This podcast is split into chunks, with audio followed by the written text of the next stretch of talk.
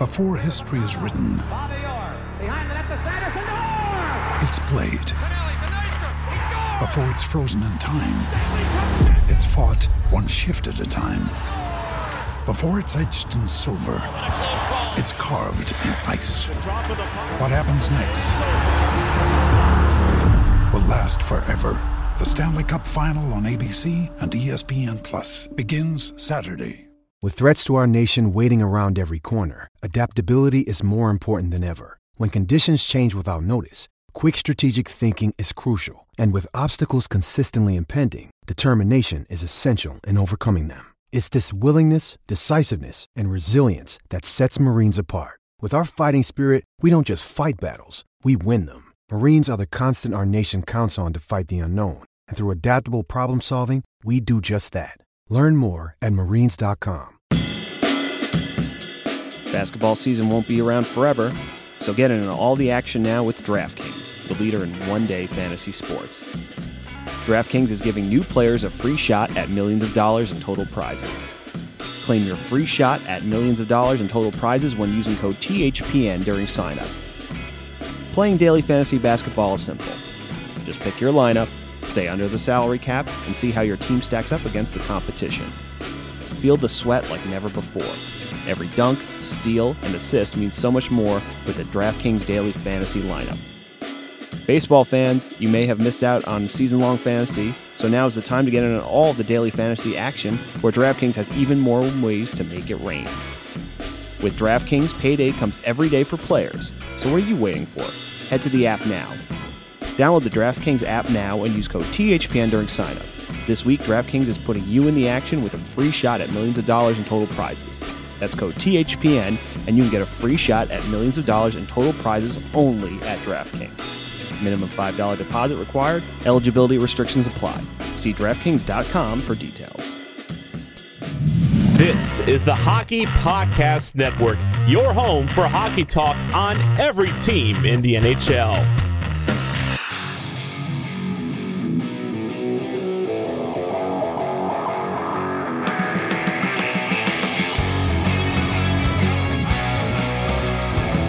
This is the Broadway Boys podcast through the Hockey Podcast Network, and we are back with season two, episode 48.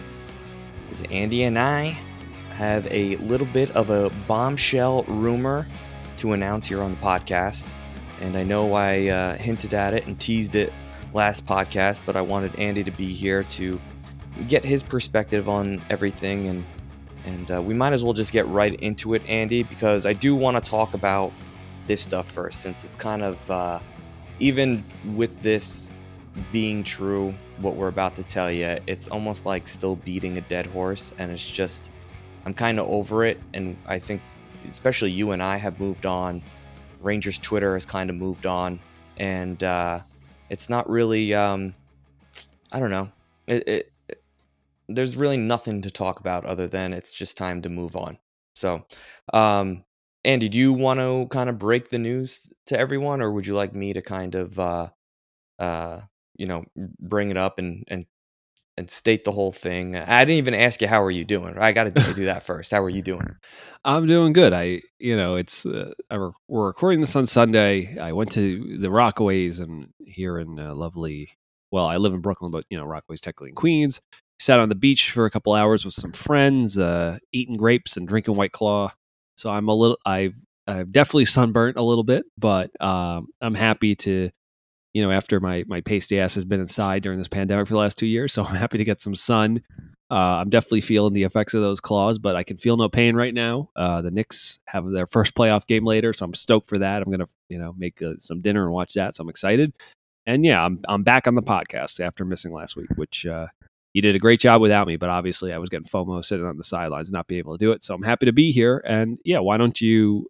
You know, when you had told me this initially, I was definitely shocked, and uh, but it also kind of it make it makes sense kind of in hindsight hearing it. So you know, why don't you uh, why don't you lay it on us, and I, then we'll uh, yeah we'll dissect it a little bit.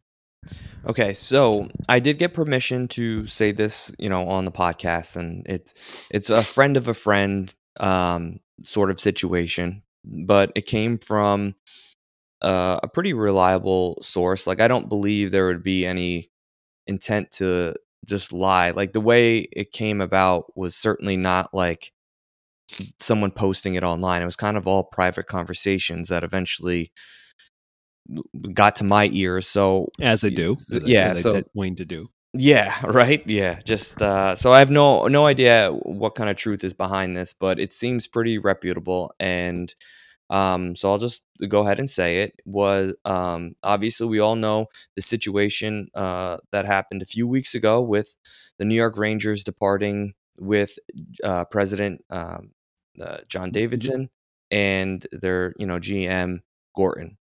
So there was a lot of mixed emotions with all of that, and you know basically um, the the shit storm continued with um, or I shouldn't say continued with, but it was all part of the shit storm that was the the uh, oh my god, what's his name on on the Capitals? Andy. Tom Tom Wilson. Tom Wilson. You know, I was thinking Zach Wilson. I just that... wrote a blog with Zach Wilson at the Islander game, and oh, I, yeah. I, kept on saying Zach Wilson. I'm like, oh my god, I forgot his name, Tom Wilson, and you know, uh, and his shenanigans when the Rangers played the Capitals, and so basically, uh, what we believe to happen, and this comes from uh, the, uh, I'll just say a person at NHL Network was golfing with a friend of a friend.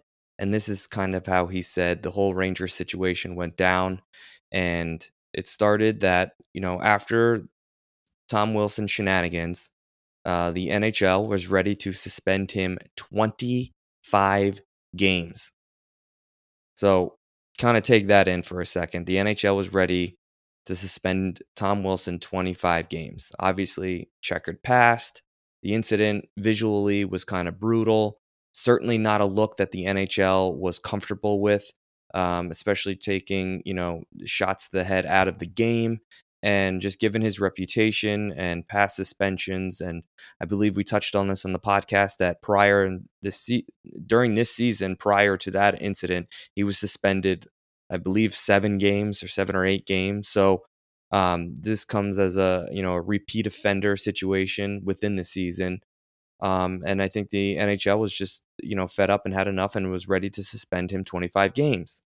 Now, I don't know all the details in between this, but uh, somewhere along the line, um, uh, the oh my god, now I'm forgetting his name. I'm having like COVID brain here, Andy. um, uh, God, I hate him. The guy with the mustache. Oh, uh, George Parros. The, oh my God, Parros, D, head of the DOPS. Yes, player safety. Yes, the head of you know the player safety. Parros jumped the gun. Was like, like fuck this. This I'm not suspending him 25 games. So he goes out ahead of the situation and announces that there's only a five thousand dollar fine associate so associated with Wilson's actions. Now, with this happening, I can only imagine the drama that was happening behind the scenes. But our beloved, fearless leader and owner, James Dolan, decides to put out a the statement that you know Andy read on on the podcast, and um, you know, basically attached the New York Rangers you know name to the calling for uh you know Parros's job and just how upset the Rangers were about you know the the you know Tom Wilson uh, penalty. So with that being said, Dolan I guess asked JD and Gorton to attach their names to this letter and they both refused. So he simply told them to pack their shit. They're done. And that's kind of what we learned how the situation went down.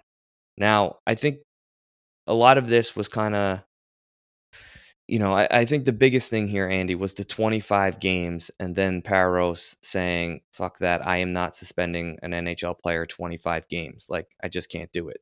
Um, so what are your thoughts? I know we've discussed this when I told you, uh, you know, prior to prior to this podcast, but you know, what are your thoughts now looking back and kind of taking in all this information well yeah i mean you know there's there was going when all this went down there was a lot of uncertainty with why because not only was the five the the non fined for the Panarin you know, to the uh, slew foot, whatever you want to call it, thrown to the ice by his head thing, egregious. The fact that Tom Wilson, who is also a repeat offender, uh, who or you know is a repeat offender, cross checking a guy like Uh, being excessive with cross checks to the head, like which has been such a or to the back of the neck. It's just they had an out because the the, the Capitals that are, have had already clinched the playoffs, right? You could have suspended him for hell. They had how many games left after that? Two, three games in the regular season. You could have suspended him to for those games, and he'd be back in time for the playoffs. So, that, and that was my thing. I and obviously Rangers fans might be furious he only got three games, but it, at least it would be something. And yes, he maybe it's like he wouldn't miss the playoffs, so it would ultimately be meaningless, but it would have been something. So it, it had always kind of struck me as kind of odd. Like, why would you not give him anything? And but after hearing this, it it kind that it's weird because it kind of makes a little bit sense, especially after now Nazem Kadri gets suspended eight games because he has a history. Right. And you know, I don't want to listen. I don't want to speculate on why you give a Kadri who is no like listen he Kadri yes has a history but it's nowhere near as frequent as as you know it happens when it happens but it's nowhere as frequent as Tom Wilson who's, going on two times a season now you know what I mean and the optics of suspending a Kadri and not suspending a Wilson you know they're kind of bad like for obvious reasons that as well you know you have two guys with one guy with a little bit worse track record and one guy who has a track record but no, not nearly as as bad or checkered as Tom Wilson and yet you're giving Kadri eight games in the in the fucking playoffs and you give Tom Wilson nothing. So you have to think what spurned this. Is it a, and the fact that it you know it's a maybe that fine was and no non suspension was out of spite. You know, do I know that if this has any legs this this rumor or, or or just what was said? I don't, but at the same time that had always sat really wrong with me. And this kind of would make sense if there was something to say, you know, especially because we know the league has pressured them in the past to on rulings. And I, uh, you know, we have heard that. I think I've heard from Elliot. You've heard from Elliot Friedman that that the DOPS doesn't like when the league has put pressure on them to to augment their rulings, but it has happened and they've been forced to do it. So maybe, you know, I could definitely see there being a reaction of like, you know, we're not going to be undermined by the league for what we feel, even if maybe if they did nothing they were gonna, you know, I could definitely see the league with it with everything they're going through with, you know, these days with hits to the head and all that stuff being like ready to throw the book at Tom Wilson because they're trying to distance themselves from this stuff, but at the same time you have the institution they have in place. Uh yeah, I mean, ready to or at least think how they they want to they believe they should Parros believes they should operate autonomously and there could be some friction there. So yeah, I mean, like I said, it kind of it it it lines up at least. It makes seems that it would make sense because at the time it's like what you had an out. It's something that ultimately wouldn't affect Wilson for the playoffs. The Capitals were already in. Like again, I think it would be too light to only suspend him the final few games of the season, but it would have been something. So why didn't you just do that? And it seemed it just always seemed like it was more of a statement, you know, than anything. So that always perplexed me. But with the, with light taking using this as context, it definitely makes more sense. So, um, yeah, obviously, I was shocked when you told me, and uh, but just just looking at the in terms of why it was only that, it definitely seems to make a little bit more sense, especially if they feel like they were didn't want to be leaned on or told what to do. You know? Yeah, and now, now I can s- sort of, you know, if this is true, right? It kind of brings everything together, and it kind of makes sense. And the timeline of everything with the New York Rangers departing with JD and Gorton kind of makes sense. Um, the letter coming out and and then you know him relieving them of their duties right after makes sense. And I know you know there's been reports that had nothing to do with that, but you know why wouldn't you just wait till the end of the season with only a few games remaining with such a young team? Like why would like it just didn't make sense with all of that. And you know, I, I think you and I, no matter what we read or what we were told, we kind of was like, it. There was still a question mark about it, and you know, not that it really matters anymore, but you know, it's a, a juicy enough of a of a rumor, I guess, to to kind of bring up, and it and it really does make sense, and it really kind of circles back around to um, the NHL and and letting like a player like Parros uh, kind of run the the discipline part of you know player safety and you know how much of of the 25 games was Parros really uncomfortable with because at 25 games at that point in time, let's just say even they had five games remaining on on their schedule, and and he goes to playoffs, you're essentially missing the the rest of the season. Uh, you know, uh, if they got to the cup finals and every game every series went seven games maybe he'd be back for the last few i can't do the math real quick so um you know it just you know i can see Parros being like i'm not i'm not ending you know wilson's season because of this incident whereas i think the nhl is more like we we need to take a collective like a collective um uh, I, I'm trying to find the word to describe it, but like you, you got to look at this person's past and take it all into account when you are suspending him for this action because it's ridiculous what he's done. He clearly is not listening to the rules or respects any of the punishments prior because he still acts and does what he wants. And, you know, maybe 25 games, you know, Parros was just like, we're not doing this. He jumps out at jumps the gun, only does the fine to kind of stick it up everyone else's ass, and then you know, and then the Rangers do themselves no favors, and you know the league kind of has to, you know, take the side of the league and not you know justify uh, the Rangers' argument in in or the Rangers' feelings and of you know uh, bafflement that you know Wilson wasn't even suspended one game because uh, ironically the Rangers played the Capitals the, the, game after and Wilson was in the lineup. So he eventually came out of the uh, out of that because you know I think things were starting to become a shit show and whether or not he was really injured and, and left the game I, I don't I don't think that was the case. I just think they it was heading down a bad direction and the Capitals were were looking to protect him um, you know for the playoffs which obviously matters much more than in regular season games after you clinch. So Andy, uh, looking at the because I'm glad you brought up the Kadri situation because I saw that and I was kind of shocked because it seems like, although I don't disagree with the Kadri um, ruling, I do think they corrected themselves almost too much and gave him too many games. I was expecting like maybe four, but they doubled it at eight.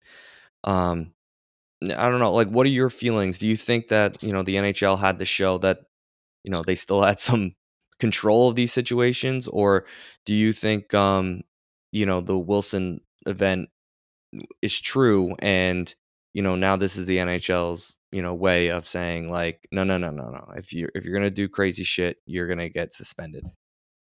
Well, it's hard. It's definitely hard to know what. Oh wait, know, wait, wait. Can I can I just yeah, point out one thing? Sure. I, I was listening to NHL Network. I don't know like how uh or NHL uh XM, and I don't know how mm-hmm. much this is true, but I, I guess you know three regular season games is is um considered one playoff game suspension. So if you he got suspended eight games in the playoffs, that it's right around the 25 game mark. So uh, again, I, I don't know if there's actual true correlation to it or people just kind of have made that up in their mind of um, you know rulings that happen during playoff time or regular season. So I just want to throw that in there before you start talking. Yeah, and you know, here's the thing. So it's kind of hard. Like I said, it's hard to know because, yeah, I mean, on the one hand, it it's something that seems to at least in as as far as the situation you know that we've heard behind with the goings on behind the scenes with the Wilson thing. You know, you could definitely see that as an overcorrection when it comes to Kadri just the problem that I think everyone's had is that there's been so much inconsistency. And I think a lot of it, and I think it's just, there's also been a lot of people where they talk about reputation, where there are these players that they have a reputation where it's like what makes them the player that they are that is marketable to the league. Like Kadri is a good hockey, like Kadri is a better hockey player than Wilson. Like I know everyone's like, oh, Tom Wilson is like a deterrent, like this and this, but you know, flat, Kad, Kadri's a flat out better hockey player than Wilson. But at the same time, it's like, the optics of giving one repeat offender this many like $5000 fines and nothing for something where for two things where, where you, at, at the end of it you could have you should have had something you should have had we can argue till we're long in the tooth how many games he should have got but he should have at least had you know, three meaningless right or two or three meaningless regular season games. Mm, but he gets nothing, and then you get Kadri eight game playoff game, which is a whole round. You know, which it, it, it's going to span two rounds, which is, and I understand. Yes, he did something in the playoffs last year, but you're talking about it's so it's so funny that's like bang bang plays that are in the middle of plays are getting this penalized, but extra dangerous extracurriculars after the whistle when it's not, you don't have the benefit of the hindsight. Of, are you in the action? Like get nothing. Are you kidding me? Like what? Like I don't understand, and I don't understand if I don't know if it's something of Parros who is like most of his damage was done between the whistles because it's like you're a you know an enforcer, so it's like fights are premeditated, you know, where he's got more respect for that than like things that happen in the course of play. I don't really know, but it just it's such a bad look. And I mean, it sucks because it's like it's a bad look. It's also bad, you know, furthered by, you know, it's like the way that the league seems to put Tom Wilson on a pedestal, you know, and also there's been, you know, all this Kadri's been kind of a maligned player in his own right in different ways for his whole career where he's like, oh, you know, but at the same time, his his track record looks nothing like Wilson's. You know what I mean? But yeah, I mean, listen, it, it doesn't. I, and I don't want people to think that I'm giving Kadri a pass for what he did. Like he definitely deserved to be suspended some games. This has happened in the playoffs before, and he's thrown some dangerous hits in the course of plays. So, but the optics of you giving him something heavy and giving Tom Wilson nothing makes it worse. And it's that's the thing that it almost exacerbates all this because the league can't be consistent. And then, uh, you know, it's just. It gives the Wilson rumor more legs, in my opinion. Yeah. No, I agree because it's like, why would they? Because you like you almost think why would they come down on this? Because people are saying that this department won't do anything or that it's light or and that's the thing. And then you you're stuck in this constant it feels like for the last few years the DOPS has been in a constant state of like, well, people didn't like how we reacted to this last one, so we really have to come down on this one. Just try to be, you know. And I yes, I understand. I make it sound so easy when this is such not an easy thing to do because it it's it is tough. You know what I mean? You, it's hard to, but it's not ever, this tough. No, but that's that's the that's the point. Yeah. I'm I'm almost trying to give like a little bit of benefit of the doubt. It's not less. It's not it's not simple, but it's not rocket science at the same time and it's just like anything that involves the head or someone doing something to someone's head period. I don't care if they didn't mean to do it or if it was like they did something that wasn't initially contact but eventually it, it, like put that person's head in a compromising position even if it wasn't their intention like i don't care. You know what i mean? Like you know it's it's like i know it's it's tough but it's like it's one thing if you throw a hit to a guy he falls like let's look at the the the Tavares situation like you obviously you can't do anything to Perry there. He doesn't you know, that's a horrible hit, but it's not like there's nothing Perry could do. You can maybe though give the knee on knee uh, a fine if you want from Chiarot that kind of puts him in that situation. But obviously you can't suspend Corey Perry. It's not like he like that's that is like there's nothing you can do in the situation. It's not premeditated. It's a that is a freak accident, right? But we can all see that. You know, I think most, I don't think there was a single part, maybe some, a very small segment of Leafs Twitter was like, oh, well, you know, Perry didn't try his best to get out of his way, even though they're Team Canada teammates and friends and like, you know.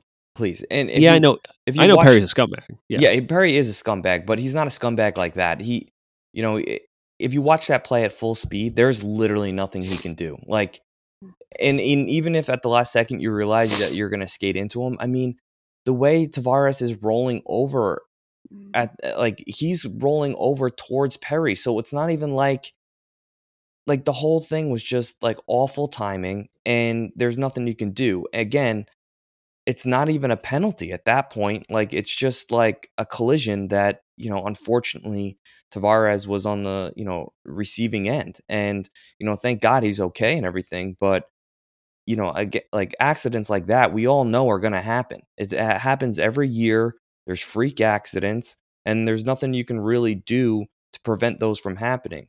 But the things that are like intentional, and when you have intentional actions to do harm to someone, and it's not a, you know, one on one fight where they're squaring up face to face, it's more of like, I'm jumping on your back, and then there's a scrum and you can really take advantage of someone, you know, not paying full attention or or who can't give you you know you their full attention and you know you grab someone and slew foot them and throw them to the ground like like all like there's a clear difference between the Perry situation and then the Tom Wilson situation and like the NHL constantly does this where um uh, they when they make these rulings I feel like they they'll let a couple go right? And the, they're like, and the NHL is a joke. It's a joke. And then they go the extreme opposite. And then you you got to be like, NHL, this is not what we want.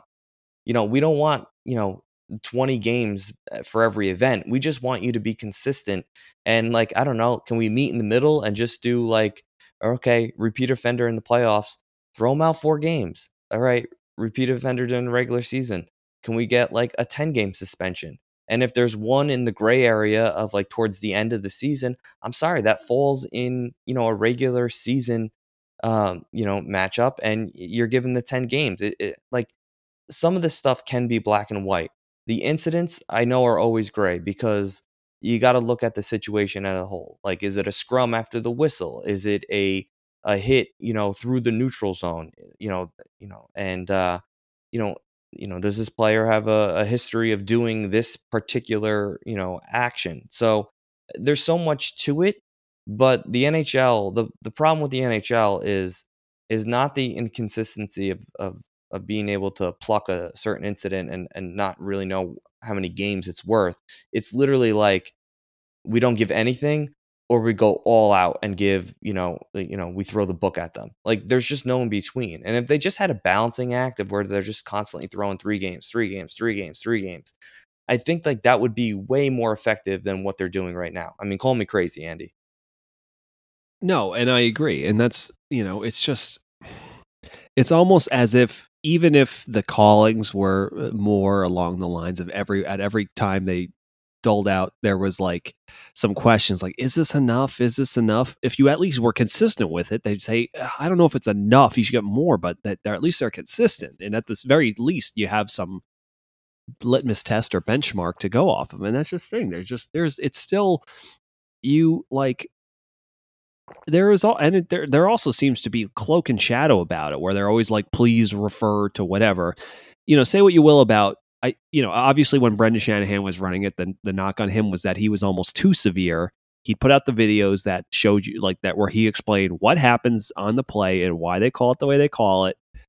And obviously the owners hated that because they're like too much, you know, our players are losing too much. So yes, obviously there's a bit of this is like it's a little bit of a hell of their own making. You know what I mean? It's like you didn't want what's that? Like you all the owners revolted after you know they it was they were finally trying to met out some you know heavy justice but yeah say what you will but like there was no transparent you know th- there was a hundred excuse me there was a hundred percent transparency with those videos the breakdowns and yes there was a lot. They he was you know when he was uh shanahan was ahead of dops they were coming down hard but now you're in the situation there's almost less uh yeah there's less transparency you don't know why decisions are made. They offer very little explanation. Obviously, they're not putting out videos breaking down the plays.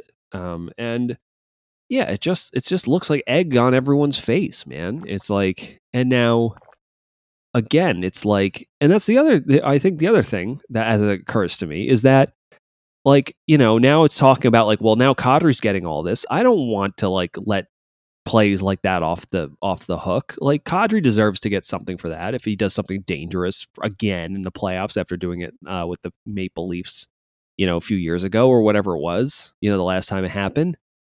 But at the same time, it like kind of pulls focus from those things now. You know what I mean? And that's the other the negative about not being consistent and being transparent is that now it's like when bad things happen, everyone's like, "Well, that shouldn't be because this was," you know what I mean? And you're almost it it almost yeah it just kind of throws everything into disarray and it warps the perception of the fans of how much things should be. You if you want to be the one to set the table that's fine but just be consistent. That's the only way you can and apparently they're just you know it comes it's just at their own whims you know what i mean? And especially if we're if it's to be believed to what you said is true or what you've heard is true i should say and that this was a reactionary measure because the league was pressuring them to give him a lot of games and he's there like you know fuck that. It's like this is a hockey play and like you can't like you know and then it becomes like almost like this mission to like you know protect the players more because that's what that thing it feels like more of a protection of like oh you know what are players going to get? Lose money every time they try to make a hockey play type thing and that's what it feels like so Right. And Yeah. then and then that, that argument falls short when it's an incident like Tom Wilson where like it's you know, it's after the whistle and that's not a hockey play. Like they don't there's they don't teach that in USA hockey. You know what I mean? It's one thing you come across if you're a physical player, you come across and you hit and you, and you accidentally hit someone up high. I mean that that stuff happens. I mean, it's part of the game. I mean, they're moving so quickly and you know and it's not like you can always control what the other player is going to do and then you get caught you know in a bad position and you know it causes an injury to someone like you know you you just never know like things are going to happen which is why you need consistency in these calls and it's and like you, yes when you have you know certain things that you are looking at like right hits to the head certain players tend to hit players in the head more often like it's just the fact like the nature of the beast so like you, you have the repeat offender thing like it's just i don't know i just feel like this is it shouldn't be this complicated we shouldn't be you know spending you know let's see a half hour now uh, talking about this in the middle of the first round of the nhl playoffs like I know, you know, our team is knocked out and, you know, uh, a juicy rumor involves it, but like I'm still get it just I you know, it shouldn't be a head scratch, you know.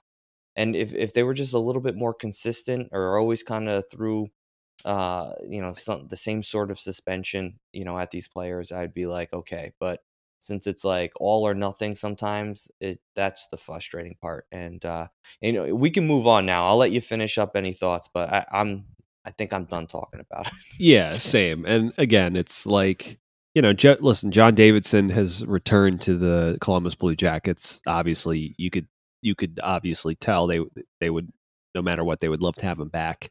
His track record speaks for itself, and he's classy. He takes the high road. He says conversations with Jim. You know, Jim Dole and I had conversations, and he, you know, classy as always. He takes the high road, and I think that's just any organization would be lucky to have him or Jeff Gorton. So it listen, it really stinks and that the fallout of this. It, obviously it stinks because now anything anything happens related to the Knicks front office, you know, you know, uh, Caps fans will make jokes like, "Oh, he, you, Tom Wilson like got you know got the GM fired and this person hired and changed this and made them trade this person and whatever," which is obviously annoying uh, and obviously not true. But at the same time, it's like you know, you wish those guys the best because they're good guys. And I obviously would have got the warm fuzzies to have JD as the president of this organization to when they finally, uh, you know, get to the promised land again. But at the same time, you know, he it's a good spot for him. I'm glad he's back and he's happy. And you know, listen, I think Columbus is an organization, especially with Torts leaving, they need some stability because they- that's what they've always struggled to have, you know. So he's a guy that can bring that to them. So all the best to him. You know, he remains classy, even if maybe he was wrong in this situation. And yeah, all be- all the best to him. But Chris Drury is the Rangers GM now. Uh, I think Rangers fans are pretty are should be high on him as as most of the league and the executives behind the league. They think he's been ready to go for a while now here. So uh, yeah, he takes the keys are in his hands. So we're uh, we're moving forward. You know, the podcast, the Rangers, and everyone's moving forward here. So yeah, we can put that in our rear view.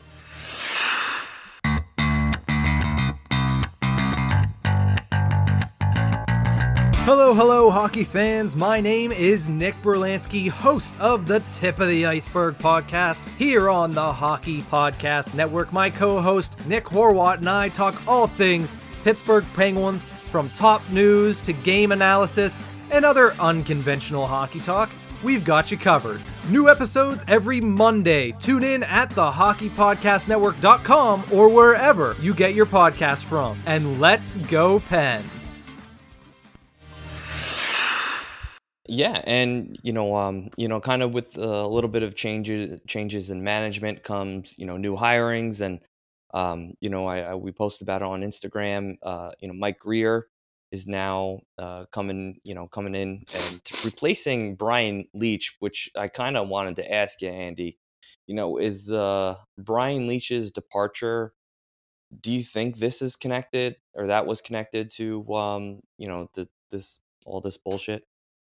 Um, well, you know, I've heard he was buddies with Quinn, so I think that could have definitely affected it. Especially, you know, I don't know if it was because Quinn, and also I think Gorton was high on him, but at the same time, I think him and Chris had a good relationship.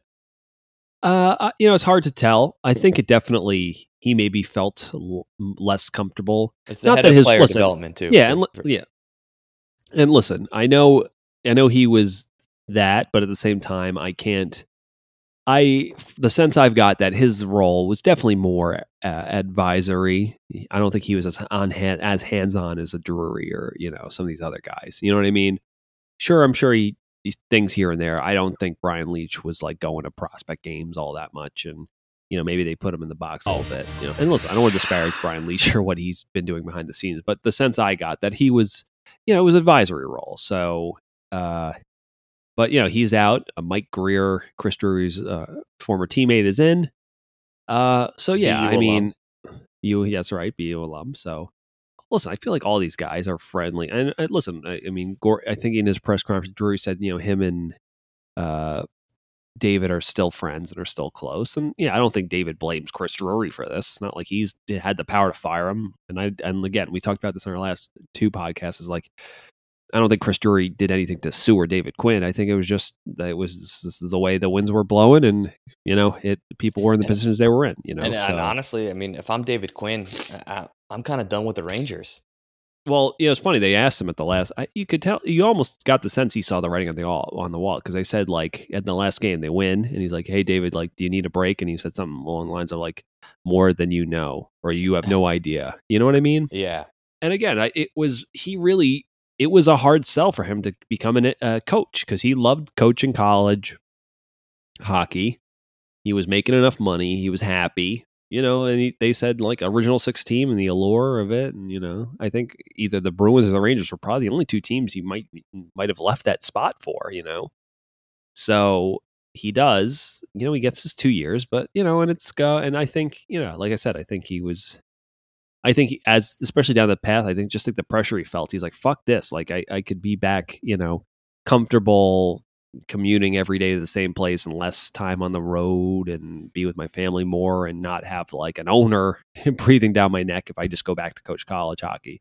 So I think he'll go back and coach college hockey. I don't see, although eh, I mean, maybe with a long outside chance he interviews for the the Sabres job or or hell even the Columbus job. Um, but for the most part, I think yeah, I think he's content to go back. And and you know what? I mean, yes, we already did our, our moratorium or post mortem on excuse me on David Quinn, but you know, by all accounts, he seems just like a, a nice guy. Probably not the best NHL coach or not suit. You know, it's just he needs has a lot of growing to do to to be a good NHL coach, but wasn't the worst. And yeah, he's just been a classy guy the whole way. You know, he never really you know, at least pers like in terms of his personality or, or questions, it's like, you know, I question some of the things he did, but yeah, he never did too much to really, yeah, he, I think he wanted the, his players to succeed for the most part, just, you know, just wasn't to be. So, you know, it's good. Like I said, it's, uh, all the, this, the changing of the guard with the, you know, uh, uh, Drury in and, Gorton, JD, and Leetch out, and you know now, now Drury putting his own people in place you know, I think it's going to come. But again, I think this all hinges on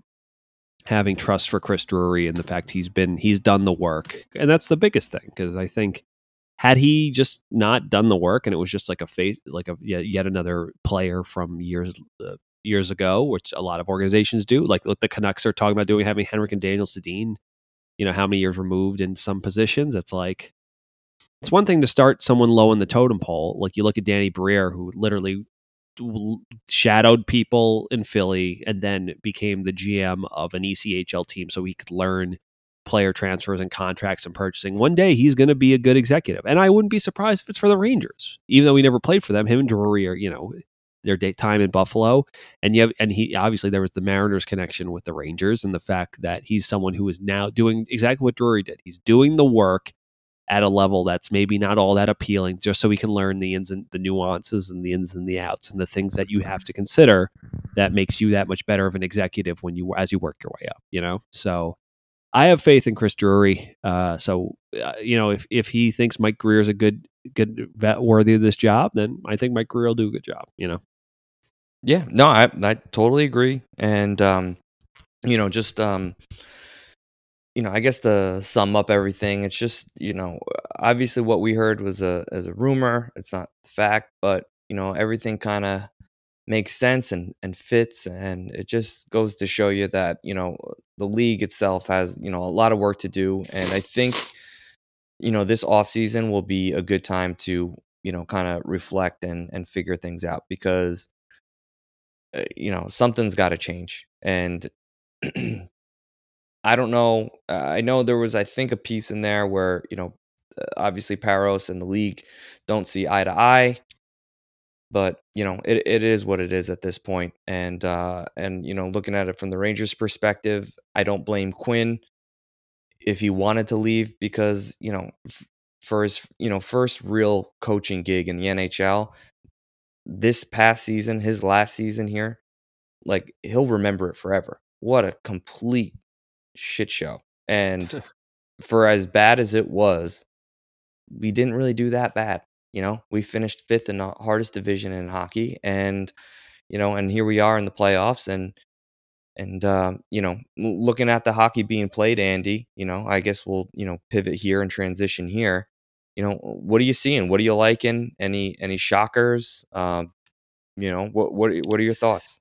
It's weird. This this this is probably the one so far, the one playoff run in a while that ha- I haven't really been shocked by any of the results. Uh, yes, it's only the first round, but it's like did I, you know, I've, uh, I, you know, the Bruins I fully expect to outclass the Capitals, especially with the, all the question marks they've had with Kuznetsov and, uh, you know, just the way the Bruins geared up in the uh, Taylor Hall acquisition. So that's proving, yeah, that's proving ringing true. You know, uh, we, the, I think the, the Pens Islander series is kind of playing out similarly. You can see that the Islanders having trouble scoring goals, but at the same time, are way more structured than the Pens. And Tristan Jarry has been so shaky. He's been on, you know, hot and cold, and that's really hurting them because, you know, the Penguins obviously have superior firepower, but at the same time, it's like the Islanders can just keep to their structure and they can just kill you on that counterattack, especially, you know, when they had that home uh, home rink advantage. So, yeah, it's uh that's yeah, no surprise there. And again, it's like maybe I thought Vegas, Minnesota would be a little bit of a, you know, maybe a little bit closer because Minnesota's been good, but uh, yeah, Fleury has been excellent. So yeah, Vegas is in the driver's seat. Yeah, and uh, like I said, other than that, yeah, and really no surprises. Obviously, Colorado is just outclassing St. Louis. Uh, you totally expect that. It's just. Uh, yeah, the the one sh- if they get swept, that'll be a shock. You know, I know I know St. Louis defense is not, you know, what it was when they won the cup. And I know they have a couple injuries with, you know, Faulk and stuff, you know, out. Uh, you know, uh, it's just if you look at the St. Louis Blues lineup, you know, I, I just thought they would be able to maybe compete a little bit uh, you know, with with Colorado. To get blown out yeah. in, in four, you know, four games is is kind of crazy. But uh, yeah. you know, that's probably uh, well, the only shocker like, yeah, I will say this: as we record this, Carolina and Nashville are in overtime, so it's obviously anyone's game at this point. Three three tied.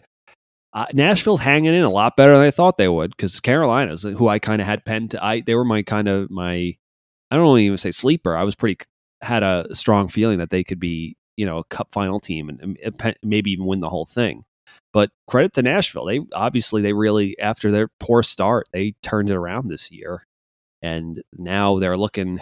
I you know I don't know if it really benefits them at the end of the day because they're a team I just see with their age and just where their their prospect pool they're ultimately moving backwards from here on out as those guys get older.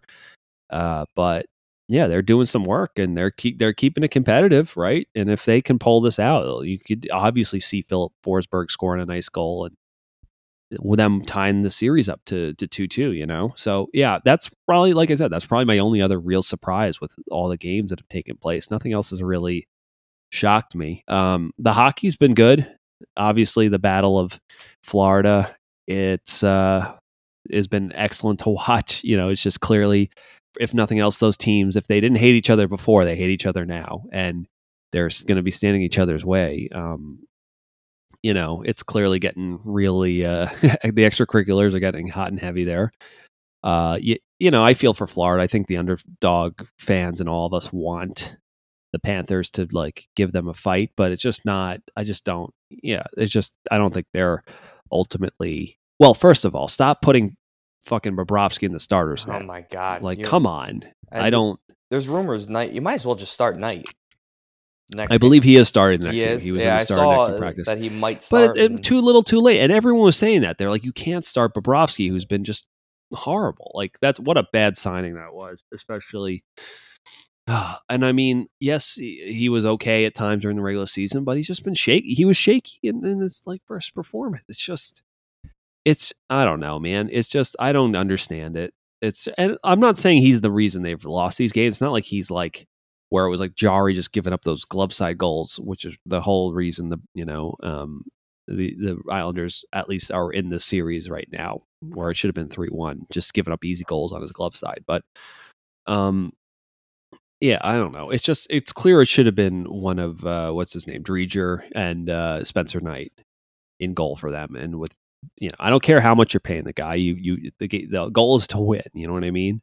And the yeah, and obviously Tampa's a, a, team you can't mess around with; they'll just burn you. So, yeah, but uh, yeah, it, will be interesting to see if, uh, yeah, obviously their forwards have been excellent. You know, Hedman hasn't looked all that impactful. Not not like he looked, you know, he looked like a world beater last year, but who knows?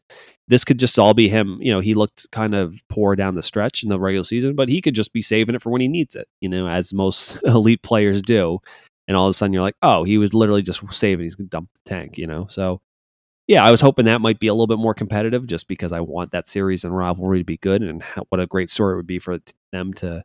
I do wonder, however, you know, as making this is a Rangers podcast. Let's say they do get swept. No, well, they're not swept. They won a game, but let's say from here on out, it's just all Tampa, and they just close out, and you know, uh, you know, in five games, right? Yeah. Uh, you have to wonder if if I'm Aleksander Barkov, whose uh, contract is up at the end of next season, are you like the Tampa's going to be a thorn in my side perpetually forever? Like if I want to win a championship, do do I stay here? And there's been obviously there's been rumors of him wanting out before, or at least, or maybe just seeing seeing what things look like on this other side of the fence. So who knows? You know, we've also heard kind of speculation that the Rangers have maybe Although, listen, there's there's always speculation. You don't know what's real, what's not. But there's been some talk and speculation that the Rangers maybe with the, every the injuries and the cost of the contract that they might have cooled a little bit on Jack Eichel from when they first made that initial offer or as long as the price remains where it is for Buffalo, which I could definitely understand. I assume Buffalo's going to ask for King's ransom, and it's like, do you really want to, you know, tear tear up your furniture to do that? So I get it, but you know, if a guy like Barkov ever hits free agency, or hell, he just says like, you know, trade me because it's like as far long as I'm here, like we are this team is not in the Atlantic will not get past, you know, our next door neighbors. Yeah, that. Now you have Carolina to deal with too. They're the young. Yeah, and they're going team. back into their their their division gets you know if the if their division goes back to the way it is normally next year. I mean, yeah, because of uh hold on, I have to look at the stupid the stupid breakdown of where they're at. But yeah, they would you know, it's like like you said, Carolina being a thorn in your side and just yeah, you have to wonder if if they're if he's a guy who's just like hell, maybe, even if it isn't the Rangers, if it's maybe if it's the Kings or out west, you know, you just don't know. It's like, but this is that's a team that's a little bit older. Yes, they have some prospects, but at the same time, you know, uh, you know, you have guys like Yandle making all that money. And in fairness to them, though, and not having Ekblad hurts. They've had some key injuries there that would really help them. Uh, but yeah, I just think, you know, T- Tampa could definitely repeat this year. And uh, I was just hoping, at least for as a viewer, that there would be a little bit more of a fight there. Although, listen, they, they've kept it interesting, that's for sure. I mean, I predicted a sweep I mean, I, I see nonsense when I when I know nonsense, I, will call it out. And uh, I, I, to be honest with you, I just thought the Florida series was nonsense. I think it got way overhyped. Uh, Florida had some key injuries, and so did Tampa. But you know, you're talking about a team that won a Stanley Cup last year and still has the core that did it. So you know, for Florida to go in there, you know, and and make the playoffs, I, I think that's that was their Stanley Cup. You know, you know, to get the two seed in that division was a huge accomplishment. And you know, you could say a lot about you know the coaching and the and and the and the players stepping up and and uh, the chemistry that that team had. Uh, I applaud them, but it's a playoffs are a different animal, and that's why you know it's not just you know about being a good regular season team. You have to be you know prepared to win a Stanley Cup and play playoff hockey. It's just a different animal, and um, you know, uh, you know the the Panthers are in a they're in a tricky spot because it's it's not a very it's not a lucrative market. Uh, you know, it's the state of Florida. The one benefit I think signing down there is is no income tax, but uh, I know the I know Russian players love it down there, so um, you know they have that maybe going for them. But you know, overall, if you're Barkov, at the end of the day, I think he moves on from Florida. I, I just do, and I don't know. I, I I don't know if he's the type of player or really wants to, you know, have a career kind of like uh, Shane Doan. You know, where you just you kind of stick to your guns and and stick to a team and and despite you know uh, never really ever having a chance to win a Stanley Cup, uh, you, you know, you kind of go out, you know, a local hero. So I don't know. Although I don't know if Barkov is going to re- really be a New York Ranger. I just don't know. Uh, yeah, it's obviously a little too early for that. He's still got right. another year in that contract, and you know you have to see how he feels after this. Maybe he's gung ho. At, at least they made the playoffs, thank God, and they they can tell themselves, "Oh, we were without Ekblad," and you know all this other stuff. But um, yeah, but it's uh, definitely as as a Rangers podcast and as Rangers fans as we head into this off season our eyes are kind of set on because we know they're going to upgrade at positions and we know that they're going to use their draft capital to do so. Uh, we do have a draft coming up, and you know whether or not they that pick will remain on the board or if they flip it for a player that can help them now remains to be seen. I don't know, but uh, th- you know our eyes are now obviously moving, gazing, moving towards that. So it will be interesting to see what the Rangers do because I think if I have a prediction, I think they might try to be a little bit craftier and make a bunch of smaller improvements that don't maybe blow your pants off like an Eichel trade would, but at the same time, all of a sudden, you see how they upgrade at different positions, and you might be like, "Oh, wow, they kind of got better in all these little places." You know, and maybe yeah, maybe that involves moving on from some players that hurt you that seems on paper, but it, by doing so, it helps you upgrade at all these other positions. Where at the end of the day, you're like, oh well, you know, maybe you miss the offensive output, but you're like, where they're now better defensively here and here, and they get some tertiary scoring here that can chip in on this line, and all of a sudden you're like, you don't feel so bad about it. So, yeah, it'll be fascinating to see what happens. Uh, I believe the draft um, lottery is coming up, right? So, yep. so I don't. I I'm not holding that much hope for the Rangers winning again, but listen, they won. You know, they got very lucky two years in a row, so you know we're happy with it. So they might they'll probably end up staying pat at uh, what are they? What are they at? Fifteen, right? Yeah, they're at, they're projected at 15 right now. But we um, know that the Coyotes forfeit their pick, so technically that's that would be make them 14, right? Yes, I believe is I think the Dallas Stars are the only team that is ahead of them in terms of oh, yeah. No, wait, wait, wait. They have the Rangers ahead of the So right now the Rangers are 16. Okay, so I think that's what it is. That they're slated 16, but because Arizona forfeits, forfeits their pick, they're technically going to pick at 15. Although it'll say 16 overall or whatever. It's just since it's a forfeited pick, they're, they will get to take the 15th player off the board. You know, unless they somehow jump up again, which would be hilarious, and I would laugh so hard. So uh, they are 15, would be slighted to 14, but oh, because nice. Seattle is in Oh, there you go. Seattle go. then bumps them back up to 15. Back up. Okay. So yeah. So again, it's bumps them back yeah up to 15. So yeah, they're they're picking 15. So yeah, uh like I said, this is a you know, we'll get into it, I'm sure, more when we do a draft focused episode uh, and also focus on the possibilities of will they keep those picks. But yeah, this year is a bit of a crapshoot. Not a lot of viewing time on a lot of prospects. Uh, it's a good year to have multiple kicks at the can, if, especially if you feel strongly about a player that you think that you have the inside track on.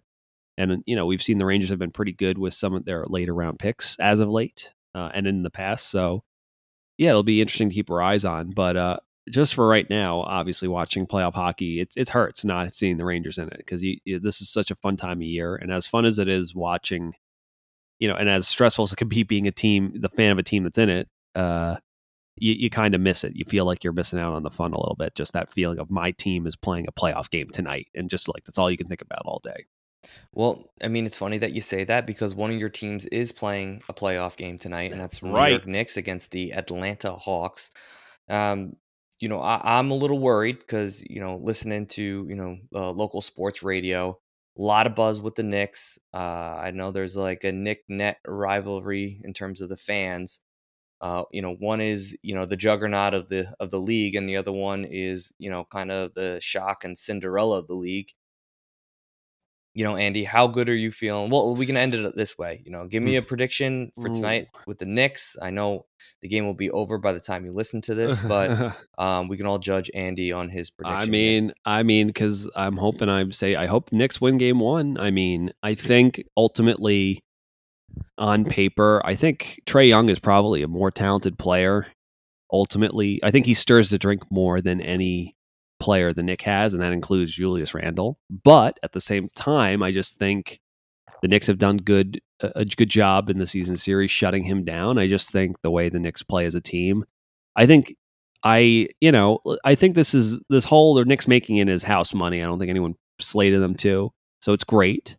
Do I think the Knicks can go all the way? I hope so. I don't think so, but I think Atlanta's clearly a winnable opponent for them. You know, and I do think the way they play can stifle a team like the Hawks. You know what I mean? I think obviously where other teams you worry about, you know, some of their like shutting down or, or double teaming guys, you know, or star players, it like kind of leads other options, especially when you look at Brooklyn because, you know, they do they do have uh you know, KD and then they have uh, James Harden. You know what I mean? So, but at the same time, it's like, yeah, I don't know. It's like you if you take if you take out Trae Young, it's like yeah, yeah. Listen, they have some some good shooters like Bogdanovich and Huerter, and you know, but at the same time, it's like I just yeah, I don't know. Ult- ultimately, they don't. I think it's one of those things, like you said, that uh, they're gonna Trae Young when he was on toyed with the Knicks this season, but at the same time, is like when the Knicks did a good job of like at times shutting him down, and even when he got hurt, you just saw Atlanta fall apart. So that's going to be the big, especially if you have those periods when Trae Young is not on the on the floor, and then you can run, you know, Derrick Rose off the bench or quickly just to come in and you know get you get you 10 to 15 points really quickly and so i think that's going to be the key for them winnable series for the Knicks I think they take game one at home. God, I hope so. Uh, but it is kind of house money for them. But yeah, I think it would. I think them making anything past the first round is kind of gravy for me. You know what I mean? It's like even if they lose, like you get embarrassed in the second round. They, you know, they won a round, they made it to the playoffs. It's nice. You know, and I don't want to say I don't think the season is a, a waste for them if they don't win the first round, but you want to see them be at least competitive. You know, the hype is so there. So you hopefully you got to hope for them that it's just it's they don't crumble under their own their own hype and just the promise because you know obviously Knicks fans have been hurting for this. So just keep doing what got you to the dance and uh, yeah, let's uh, go New York, go New York, go. Thank you for listening to the Broadway Boys podcast. Be sure to follow us on Twitter at Broadway Boys Pod, and please rate, review, and subscribe on Apple Podcasts, Spotify, SoundCloud, or the HockeyPodcastNetwork.com. You're listening to the Hockey Podcast Network on Twitter at HockeyPodNet. New episodes every Monday and Thursday. Download at the HockeyPodcastNetwork.com or wherever you get your podcasts from.